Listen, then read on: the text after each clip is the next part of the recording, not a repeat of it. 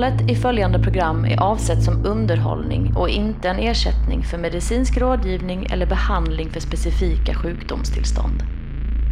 Vid psykisk ohälsa bör du vända dig till en psykiatrisk mottagning eller din vårdcentral för att få hjälp av en läkare eller en psykolog.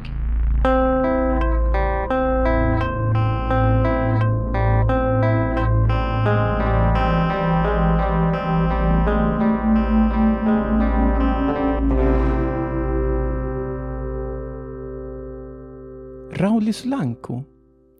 Jag har hört rykten om att en av de julklapparna som har gjort starkast avtryck på dig som människa är en kålrot.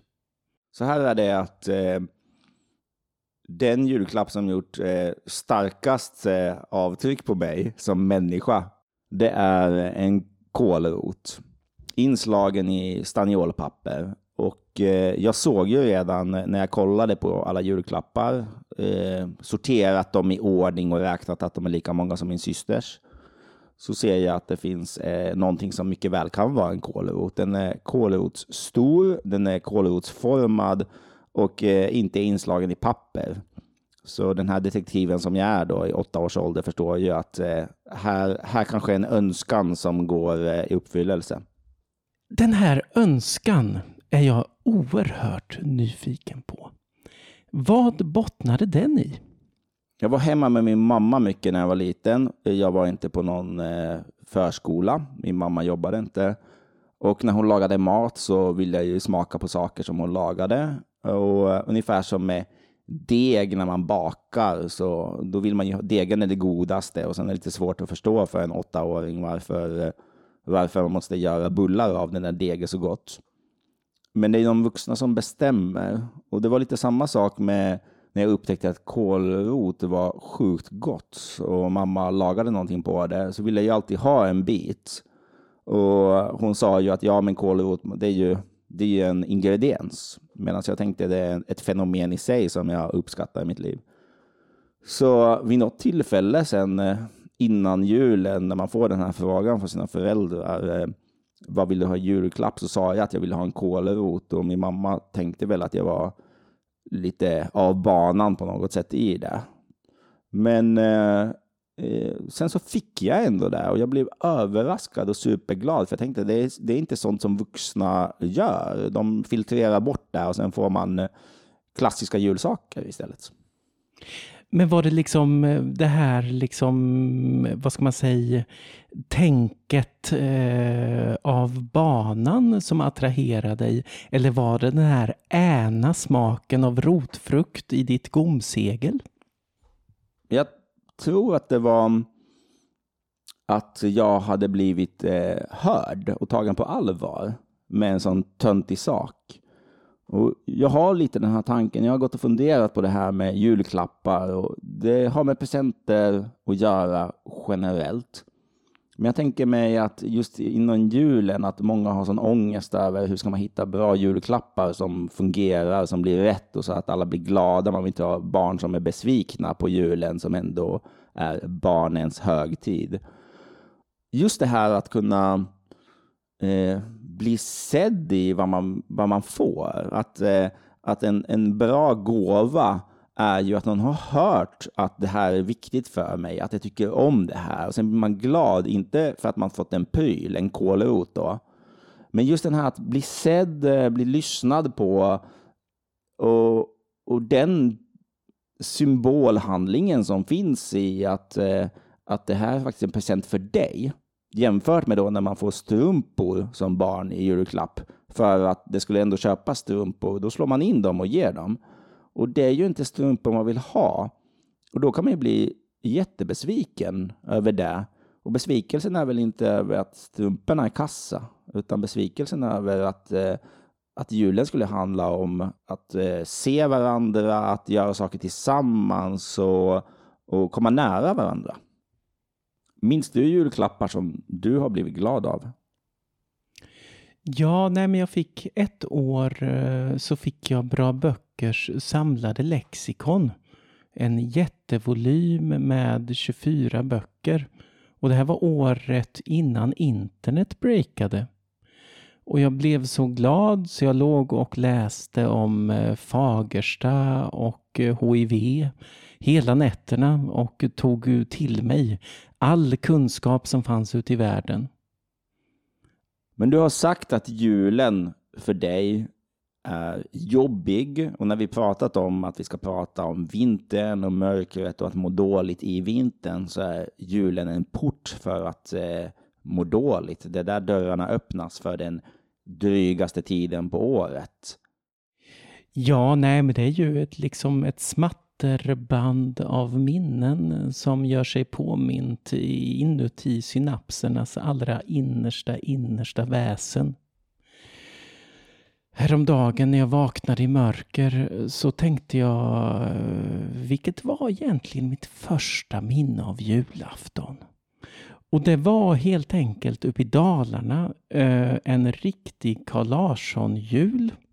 Jag satt i en soffa, väntade på tomten och blev alldeles, alldeles förundrad över de här klarröda äpplena som hängde i det där gröna trädet. Jag frågade en släkting. Är de riktiga? Kan man äta dem? Han nickade, lite skälmskt, lite lömskt. Jag var fyra år tror jag. Grabbade tag i ett äpple, stoppade in det i munnen och började tugga. Och kände sen den här metalliska smaken av blod. Och de här liksom rännilarna som rann ner för mungiporna.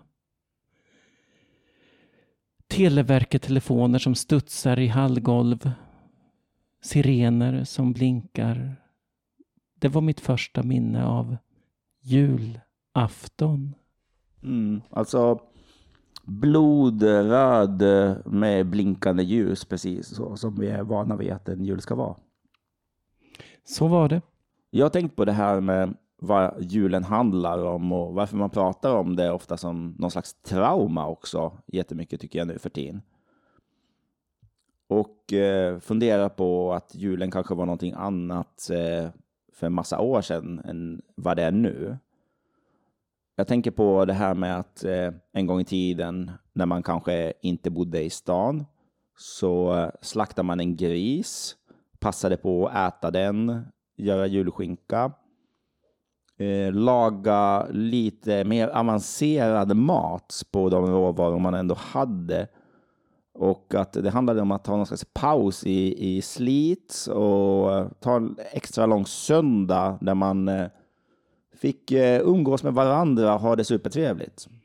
Allmogens foodies fick sitt lystmäte. Precis, och man, såg, man planerade inför det här. Man eh, tänkte att det var, det var mitt i mörkret någon slags ljus. Och också att familjen samlades ju då, men de samlades ju varje dag. Och idag tänker jag när vi bor i städer lite utspridda runt Sverige eller runt jorden så upplever jag det som att julen är då när alla ska vara på samma ställe.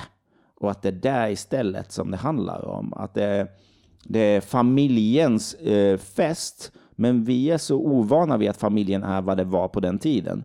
Så nu blir det en helt annan sak. Och jag tänker mig just i det här i, i populärkultur att man ofta ramar in julen som ett trauma, att alla ska prata eh, med sina kompisar om att ah, det blir lite jobbigt och Eh, hur ska jag ro ihop det här?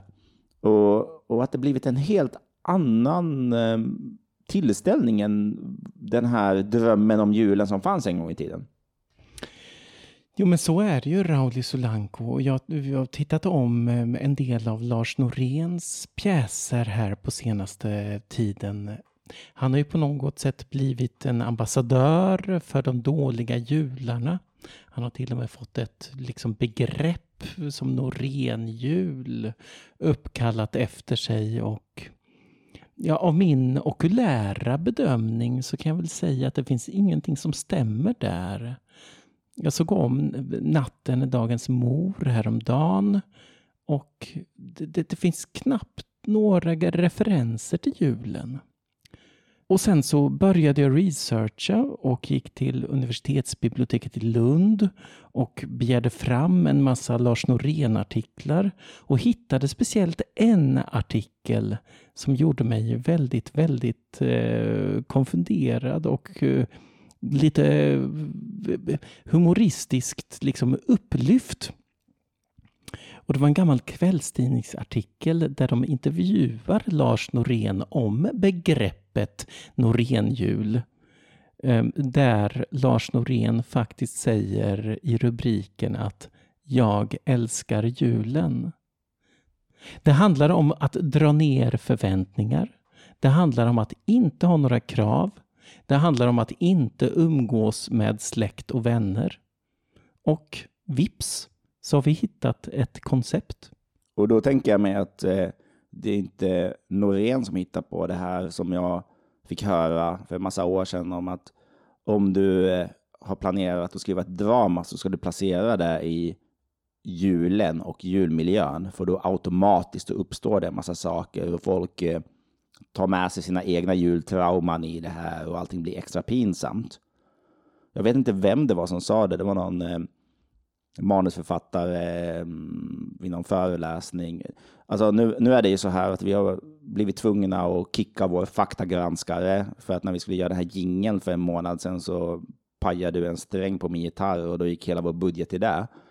Men någon som skriver saker sa med tydlighet till mig, Rauli, om du vill skapa drama, placera händelserna på julafton. Ja, och eh, jag har en kompis som heter Kristoffer Flensmark som precis har kommit ut med en roman som heter In i smärtan. Eh, och han har på, på, på ett så klichéartat maner lagt händelseförloppet kring två eller tre dagar vid julen. Och vips förstår alla att detta är pulserande svart ångest som pumpas ut i kroppar. Nu när du säger de här sakerna så tänker jag på angående det här också att julen var någonting annat eh, tidigare. Så får jag den här känslan av att julen eh, skulle vara en högtid som man går tillbaks i hur det var förr. Att eh, vi ska hålla jultraditionerna, vi ska inte släppa dem, vi ska se på samma tv-program år efter år och vi ska äta samma mat år efter år. Och det är någon slags krampaktigt hakande i någonting som fanns förr som ska vara en frizon. Och där tänker jag mig just den här biten om att om man inte är intresserad av en frizon som handlar om förr i tiden, om man egentligen vill eh, göra saker utifrån de intressen man har nu, presentera sina vänner som man har nu eh, inför sin familj, då plötsligt så är det någonting som kanske lite eh, kraschar med varandra, en liten dissonans. Det är en väldigt intressant iakttagelse, Rauli Solanko. Den här julen eh, tänker jag spendera vid Sveriges lägsta punkt tillsammans med en filmare som heter Kim Nilsson. Vi är på jakt efter att köpa en levande gris, en julgris alltså. Eh, Kim skrev 40 mejl till eh, grisbönder och sa att vi ville hyra en gris, ha med den i en filminspelning. Ingen nappade. Och sen så skrev jag ett mejl till en grisbonde i, utanför Kristianstad och skrev att vi är ett sällskap som planerar att fira en gammeldags, högtidlig, konservativ jul. Får vi köpa en levande gris av dig på julaftons morgon? Och han skrev tillbaka ett kort sms-meddelande. Short message service. Tummen upp. Johan Joelsson. Jag har hört rykten om på stan att du har skrivit ett romanmanus som heter 39 jular. Som handlar om eh, det här värmen och gemenskapen och familjära med att fira jul.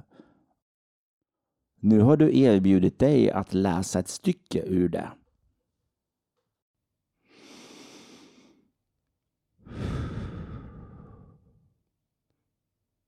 Julafton 2013. Julgranens ljusslinga kastar ett ishalsgult sken över vardagsrummet. Klockan har passerat 23 och vi är ganska berusade, både jag och far. Han säger att han har något han måste berätta. Efter att ha ställt ifrån sig glaset med Amaronvin på den nougatbruna chiffonjén börjar han gräva i utdragslådorna. Letar länge bland Märklinlok, pipor och danskt antroposofiskt framställt harts innan han hittade gulnade kompendiet. Det handlar om enmansaktivisten Johan Donar Joelsson. Min släkting på fädernet. Han som tog värvning i tyska armén under andra världskriget stred i Stalingrad och kom tillbaka till Linköping där han gick omkring i nazistuniform våren 1946 och hälsade med utsträckt högerhand varje lördag då det vankades torghandel. Jag tar en klunk vin och läser vidare i texten. Om hur Johan Joelsson senare öppnade ett konditori för de nationella leden. Startade tidskriften Fanfaren och tankesmedjan Universitetet för folkupplysning. I en ögonvittnesskildring från 1962 kunde man läsa följande. Då ridån gick åt sidan framträdde direktör Donar iklädd en munkkåpa under det han låtsades tälja på ett horn. Därefter följde en uppvisning av ett folkdanslag. Dessa två inslag i programmet var de enda någorlunda acceptabla. I en följande tablå var Donar utstyrd i en engelsk doktorshatt och kappa. I denna kostymering dansar han någonting som skulle föreställa en menuett tillsammans med två unga flickor. Han såg fruktansvärt löjlig ut när han flaxade med kappan, bugade och struttade omkring som en sjuk tupp. Jag läser vidare i kompendiet om hur Donar senare bjöd in sig själv till en skola på Lidingö som haft problem med nazism. För att han ansåg att en ariskt tänkande person borde få komma och prata så att eleverna också fick höra den andra sidan av judeproblemet. Tre dagar efter skolföreläsningen var Sturmbahnführer Joelsson gäst i Britt Eklands och Fritjof Haglunds radioprogram Nattredaktionen. Året var 1961 och den då 61-åriga före detta SS-medlemmen fick oemotsagd förneka att sex miljoner judar mördats i koncentrationslägren. Den 4 september samma år skulle Johan Joelsson hålla ett torgmöte på Lidingö. Han tryckte upp flygblad med texten Kom och se en livslevande nazist. Ni kommer att bli chockade. Han kallade sig Donar efter fornhögtyskans namn för åskguden Tor och samlade 1500 åhörare. Mötet inleddes enligt referaten i Svenska Dagbladet och Dagens Nyheter med öronbedövande Hawaii-musik i 15 minuter för att mötesdeltagarna skulle komma i rätt stämning. Donar han knappt inleda sitt tal innan han möttes av slagorden nassejävel, nassejävel, ruttna ägg och tomater. Judiskt slödder väl trimmat i mötesstörningsteknik, skrev han senare i fanfaren. Torgmötet slutade i tumult när talarstolen rasade samman och polisen tvingades eskortera Johan Joelsson genom den uppretade folkmassan till polisstationen. Där han hölls kvar för att hans hustru ville få honom undersökt och inlagd på sinnessjukhus. Vilket också skedde. Senare uteslöts Johan Joelsson ur det svenska nazistpartiet på grund av sin provocerande antisemitism. Jag lägger ifrån mig A4-arken. Jag tittar min far i ögonen. Håller kvar blicken. Jag ser mig själv. Och donar.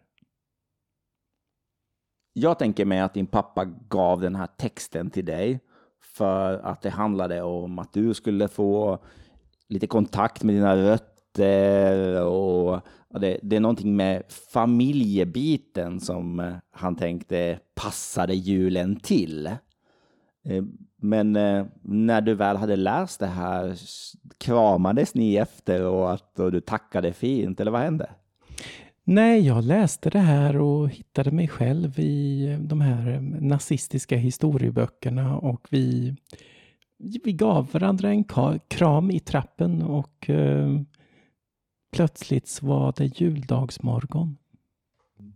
För jag tänker just den här saken med att min upplevelse av julen är att för vissa är den jätteviktig. Det handlar om att få till en fin stund med alla de som är ens familj, ens nära. Och för vissa andra handlar det om att vara de här rollerna som man spelar i de här personernas eh, jul. Att man vill inte att de som tycker julen är viktig ska bli besvikna över att man inte skött sig på ett juligt sätt vid de här tillställningarna. Och jag har en tanke om att julen är en kamp mellan eh, de som vill att det ska vara fint och de som skiter i vilket. Ja, och hur ser då den här kampen ut? Om man pratar i moderna 4chan-termer. Lite som jag nämnde tidigare så har vi den här eh, moderna tropen kring att julen handlar om som en ung person som återvänder till eh, ursprungshemmet. Att ha ångest över att man har, kanske har en eh, ny partner som inte passar i den här rassiga miljön. Eh, eller att det är någonting annat som är weird och sen ska man gå dit och spela en roll men man fixar inte riktigt det. Och jag kan känna igen det utifrån att eh, många har en idé om att julen ska gå till på ett visst sätt. Att det ska följa ett manus. Det ska vara som julen ska vara. Och att det är så nära en begravning i att man vill inte göra någonting fel. Att säga någonting fel på en begravning är ju en eh, rädsla som är lätt att koppla sina känslor till. Och det är lite att bete sig okej okay över julen så att det inte blir den här nu har du förstört julen. Vi tänkte ju att vi skulle och nu är det förstört och det här blev ingen jul. Julen ska vara någonting annat, helt fri från att må dåligt eller ha tagit dåliga beslut. Samtidigt som det ska vara en frizon, att nu har vi det fint, nu kommer vi nära varandra, så är också toleransen för att få vara sig själv lite lägre. Och det är lite den upplevelsen jag har. Men du, Rauli Sulanko, om man tänker så här. Om 75 procent av invånarna i Sverige hatar julen. 25 procent älskar julen. Och sen så har vi ett, ett normativt cumulusmoln som svävar över våra huvuden. Hur många procent står det för? Cumulusmolnet av eh, julhets, av att eh, sälja saker, av att eh, tycka saker och vissa saker eh, ska vara styrda utifrån vad tv säger kring jul. Det tror jag är starkt. Och sen så har vi de här 25 procenten som du kallar dem, som eh, bara vill ha en varm känsla av att saker är som de alltid varit. Och kanske därför det är lite en familjetillställning. För att man vill tillbaks till hur det har varit när barnen var små. Och nu är ni stora och nu kommer ni tillbaks och vill ha samma känsla igen. Och de här eventuella 75 procenten som är hemvändande vuxna barn med sina nya liv. Jag tänker mig inte att de hatar julen, utan det är en enorm stress som jag ser det i julen att det ska bli bra. Det är en väg med väldigt djupa diken där man hela tiden är rädd för att göra någonting fel och hamna vid sidan av det här varma sköna. Så jag tänker mig att det är en, eh, det är en ritual av välvillighet.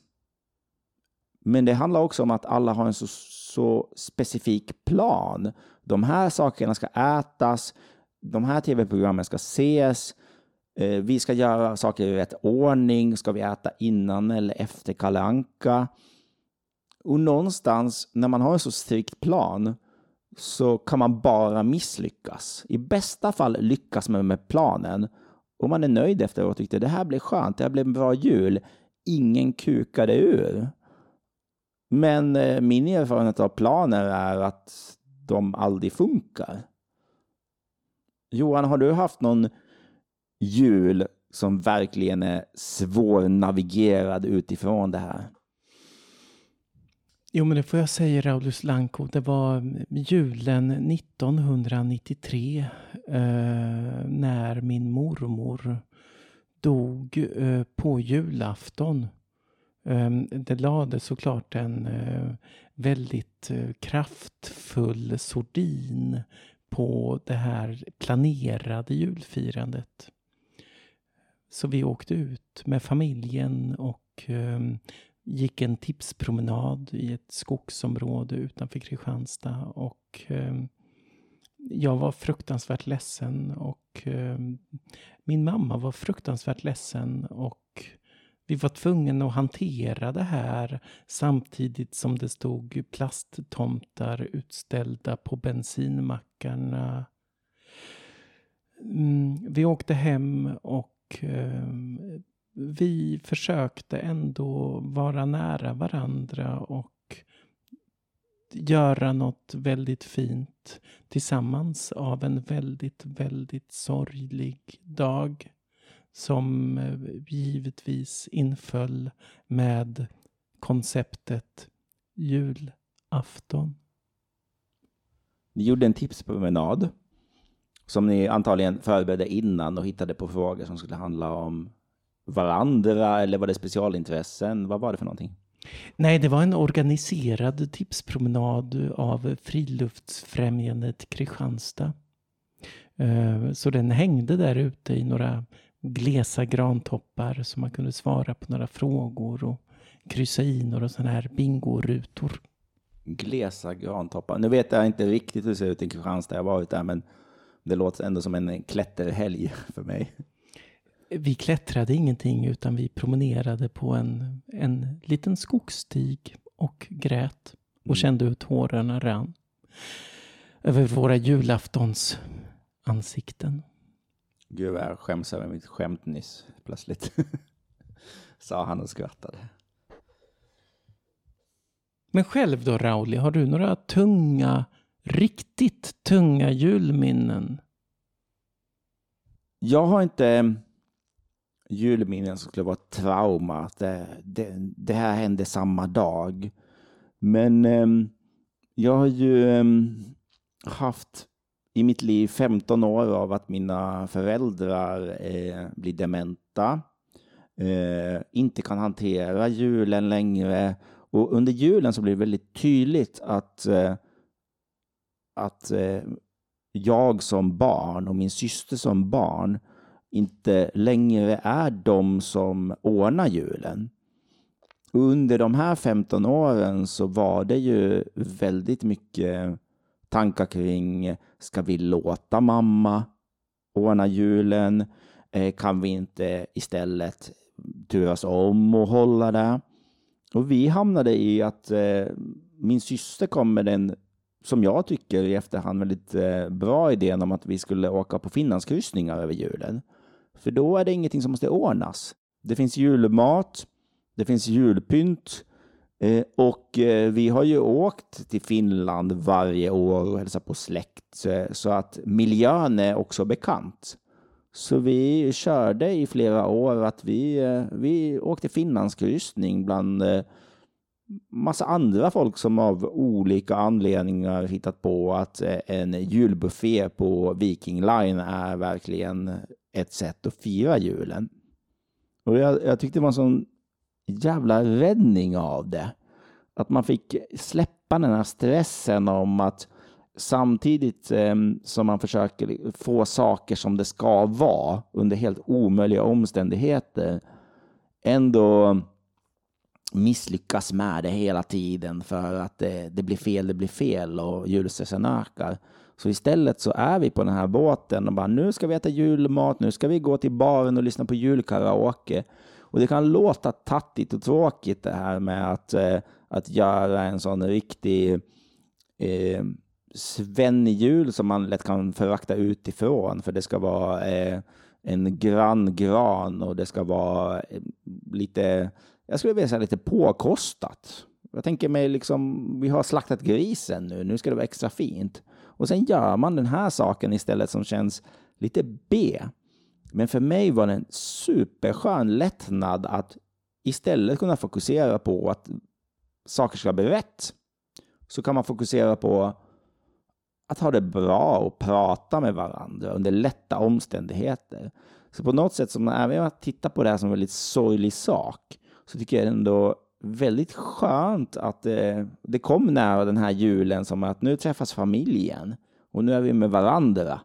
Istället för all organisering kring det och julklappar och nej, det var det var en sak som jag innan tänkte att det här kommer inte bli bra. Det här känns inte som jul. Men någonstans så landar i det här lite, lite gamla fantasin eh, kring vad julen ska vara, som man kanske har som barn. Och det var både för jävligt, men också skönt. Jag blir lite tagen, Rauli, av att höra den här berättelsen. Jag tycker det är väldigt vackert och jag blir såklart nyfiken också. Eh, vad jag undrar i hur länge höll den här traditionen på? Liksom, hur slutade den? Vad hände? Vi gjorde det här i några år. Eh, jag är jättedålig på kronologi eh, och minnas vilken ordning saker kommit eller eh, hur länge man höll på med saker. Det är bara att eh, någonstans där, mitt minne är att det här var bra. Och sen när min mamma dog och sen var det bara pappa så löste vi det på andra saker med en vän som brukade bjuda oss på, eh, på julfirande. Men det var det var, det var någonting med den här nödlösningen som min syra kom med. Att, vet du vad, vi skulle kunna göra så här. Det här kommer bli... Det låter som en dålig idé, men våra föräldrar kommer tycka det är jättehärligt. Och den klarsyntheten i det här, att det inte måste vara någonting annat, utan det här kommer bli, det här kommer bli det bästa sättet vi kan umgås över en julhelg. Det tycker jag är varmt och skönt att tänka på. Och sen eh, andra saker, alla de här jularna som gått käpprätt åt helvete på grund av stress och inte få till det just kring att man vill ha det på ett visst sätt och det inte går. De har jag nästan glömt, för jag tänker på att ja, men eh, julfirande på en Finlandsfärja och eh, docka in i Mariehamn och kolla vilka som kommer därifrån och lyssna på någon skön gitarrkille och sen så gå till nattklubben och dricka en gin tonic med mamma och pappa medan de kollar på någon slags show. Det blev ju eh, jul. Och det är just den här julen som vi vill eh, ta med oss. Den fina julen. Den egenartade julen. Den särtänkande julen och den hemlighetsfulla julen. Och det är precis den julen som vi vill föra ut till er, kära radiolyssnare, i det här tredje avsnittet av Skymning. Det har blivit dags för oss att dra ner rullgardinerna, skruva ut glödlamporna ur socklarna, dra upp duntäckena långt ovanför våra näsor klippa sladdarna i brandvarnarna. Låta askfatet stå brinnande på köksbordet. Låt tomten komma. God jul från skymningsredaktionen.